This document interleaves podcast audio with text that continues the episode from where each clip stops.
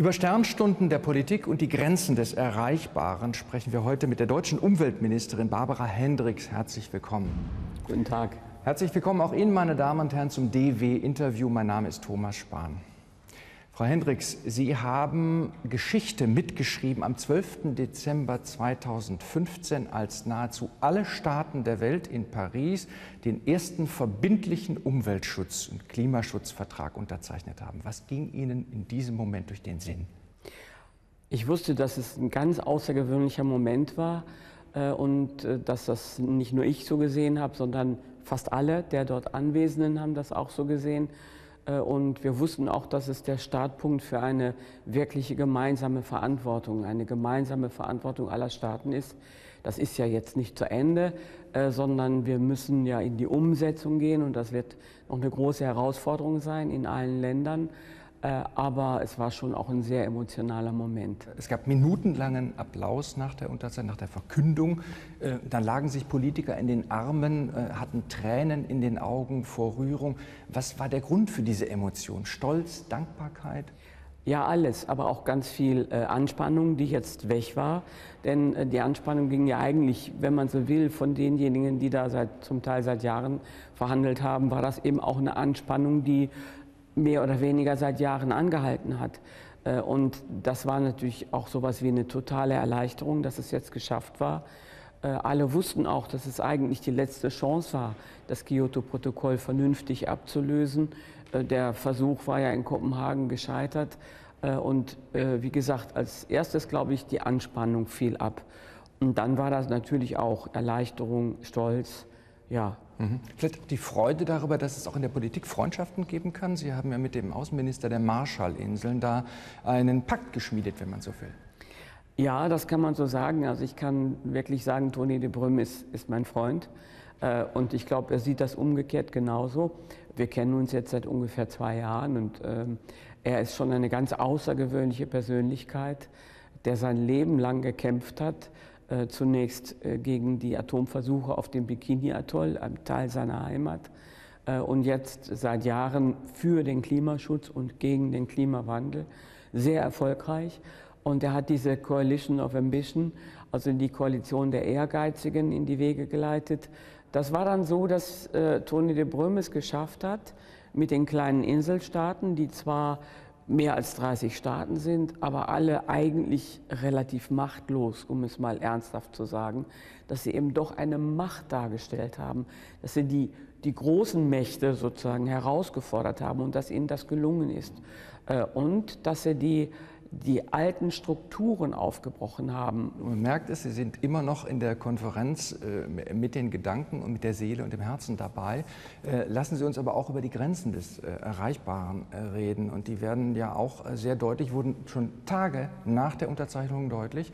Raus aus der Kohle hieß es in Paris. Und Australien sagt, nein, nicht raus aus der Kohle, rein in die Kohle. Wir sind Kohleexporteur und wollen uns noch ausbauen und bauen ausgerechnet vor einem der größten Natur Naturschutzgebiete der Welt, dem Barrier Reef, äh, einen Kohlehafen aus. Wie frustrierend ist das? In Paris ist das deutliche Signal an die Welt gegangen, das ist keine dauerhafte Zukunft. In fossile Energien investieren wird nicht auf Dauer äh, gewinnbringend sein. Und die wunderbare Folge ist, dass jetzt zum Beispiel ja der Investor, der diesen Kohlehafen bauen wollte, es nach dem, was ich öffentlich wahrgenommen habe, nicht mehr tun will. Äh, und das bedeutet, dass das Signal von Paris wirksam ist. Und äh, meine Einschätzung ist sowieso, wir haben in Deutschland eine politische Übereinkunft, den Klimawandel bekämpfen zu wollen. Wir haben eine politische Übereinkunft, keine Atomenergie nutzen zu wollen. Das ist aber auch durchaus ein Sonderfall in der Welt. Äh, und andere Länder, die diese politische Übereinkunft noch nicht haben, die haben aber trotzdem Investoren in ihren Reihen, die überlegen, was sich zukünftig noch lohnt. Und deswegen wird unabhängig von politischer Übereinkunft ähm, Investitionsverhalten dazu führen, dass das, was in Paris beschlossen worden ist, möglicherweise sogar schneller geht, als wir denken heute. Hm. Äh, heißt aber auch, in Australien ist ja noch das äh, nicht entschieden zu Ende, wenn ein Investor abspringt. Also da muss man auch sehen, wie das sich weiterentwickelt. Es gibt ja auch in der deutschen Industrie äh, durchaus äh, Kreise, die meinen, Umweltschutz ist wichtig, wir unterschreiben das, aber wir halten uns nicht dran. Wenn wir an VW denken, die haben durch ihren Abgasbetrug Millionen Kunden und Behörden betrunken und äh, es gibt einen milliardenfachen Schaden, den jetzt die Belegschaft tragen muss. Wie wütend macht denn sowas? Ja, das ist genau richtig. Also es gibt einen hohen Schaden. Wie hoch er sein wird, abschließend kann ich noch nicht sagen, aber es wird natürlich Schadensersatzforderungen geben und Ausgleichsnotwendigkeiten zugunsten der Kunden. Also es wird sehr umfangreich sein. Äh, ich kann daraus nur Folgendes schlussfolgern. Äh, jedes vernünftige Unternehmen sollte nicht seine ich sag mal, seine Intelligenz und seine technologischen Fähigkeiten da reinsetzen irgendetwas zu machen, um Umweltstandards zu umgehen, sondern im Gegenteil genau diese Intelligenz und diese technologischen Fähigkeiten dazu nutzen, Umweltstandards voranzutreiben und damit eben natürlich nicht die Kunden zu betrügen, sondern tatsächlich auch der Umwelt zu helfen. Unternehmen, die denken, sie könnten Umweltstandards verhindern, äh, die sind einfach nicht mehr ajour und würden letztlich, wenn sie sich weiter so verhalten würden, sich selber aus dem Markt drängen. Mhm.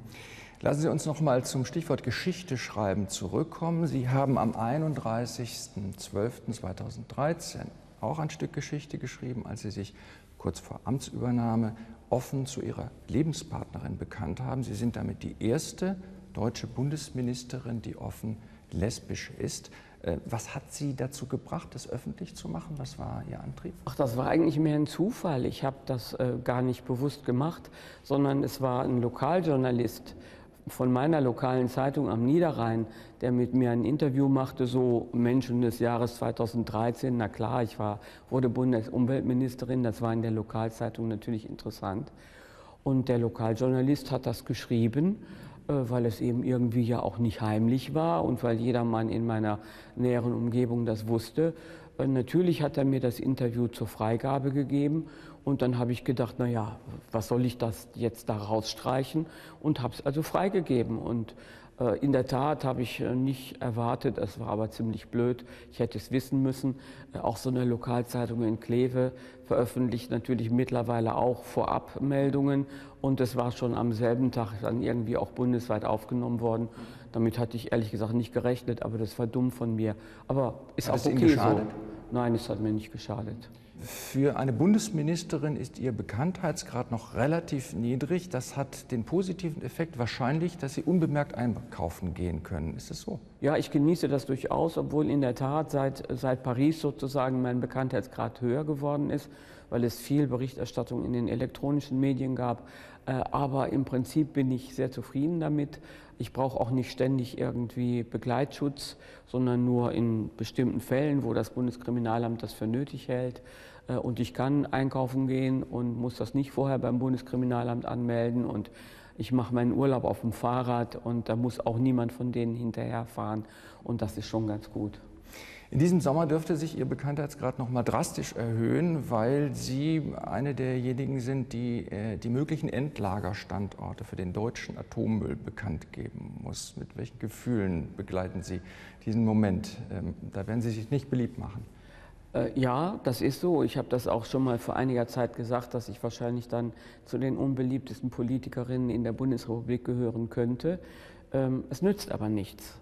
Ähm, es ist ja so, dass wir, äh, was den Atommüll anbelangt, den hochradioaktiven Müll, darum geht es, ein Endlager für hochradioaktiven Müll, äh, dass wir da einfach in unserer jeweiligen Verantwortungszeit die Schritte gehen müssen, die möglich sind. Äh, denn wir hinterlassen ja auf unabsehbare Zeit allen denen, die nach uns kommen, genau dieses schreckliche strahlende Erbe. Und deswegen, damit alle die, die nach uns politische Verantwortung tragen, die überhaupt äh, vernünftig und anständig ausüben können, sind wir, die wir jetzt politische Verantwortung tragen, äh, gehalten und verpflichtet, genau die Schritte zu gehen, die möglich sind. Der Bundestag wird dazu ein Gesetz verabschieden. Das werden wir noch in diesem Jahr äh, verabschieden bis zum Ende des Jahres. Das geht auch nicht anders. Ähm, ich stehe dafür auch zu sagen, ja, dafür trete ich ein. Äh, persönlich muss man mich deswegen nicht anfeinden. Ich war nicht diejenige, die in den 50er, 60er Jahren den Ausbau der Atomkraftwerke vorangetrieben hat. Ich bin zwar schon alt, aber da war ich damals doch noch zu jung dafür. Also Verantwortung im engeren Sinn habe ich nicht, aber Verantwortung dafür, dass es für die Zukunft mit den richtigen Schritten auf den Weg gebracht wird, die habe ich und die nehme ich auch wahr. Würden Sie sagen, Sie können mit Geld umgehen? Ja, klar, ich kann mit Geld umgehen. Sie haben das ja auch amtlich getan als Finanzstaatssekretärin mit, äh, wie soll ich sagen, mit äh, Politikern, die ein durchaus großes Ego hatten, Oskar Lafontaine oder Pierre Steinbrück äh, nur zu nennen. Wie sind Sie mit diesen Alpha-Männern klargekommen? Also einmal muss man natürlich wissen, dass es Alpha-Männer gibt. Äh, und wenn man weiß, wie die funktionieren, und das ist ja eigentlich immer sehr durchsichtig, dann kann man damit umgehen. Klären Sie uns auf, wie funktionieren die? Alpha, also viele Männer, aber insbesondere Alpha-Männer liegen eigentlich da wie ein offenes Buch und jede Frau kann damit umgehen. Das heißt, man muss sie einfach machen lassen und macht trotzdem sein Ding. Also man muss im Prinzip ab und an so tun, als hätten Sie die Entscheidung getroffen, die man selber vorangebracht hat. Frau Hendricks, wir beenden unser Interview immer mit den drei unvollendeten Aussagen und der Bitte, äh, sie zu ergänzen. Die Entwicklung der Margarineindustrie am unteren Niederrhein liegt mir am Herzen, denn naja, am Herzen liegt sie mir nicht mehr, denn es gibt sie schon lange nicht mehr, aber ich habe sie historisch betrachtet in meiner Doktorarbeit. Die Grenzen der Politik liegen für mich in der Verantwortung für die Menschen jetzt und in der Zukunft. Ich bin überzeugt, dass der Umweltvertrag von Paris kein leeres Versprechen bleibt, weil wir alle erkannt haben, dass wir zusammenarbeiten wollen und müssen, äh, um wirklich den Klimawandel zu, be zu begrenzen, festzuhalten, keinesfalls über zwei Grad, besser bei 1,5 Grad Erderwärmung zu bleiben, denn wir hätten ja sonst überhaupt keine Überlebenschancen in der Zukunft. Barbara Hendricks, herzlichen Dank für das Gespräch.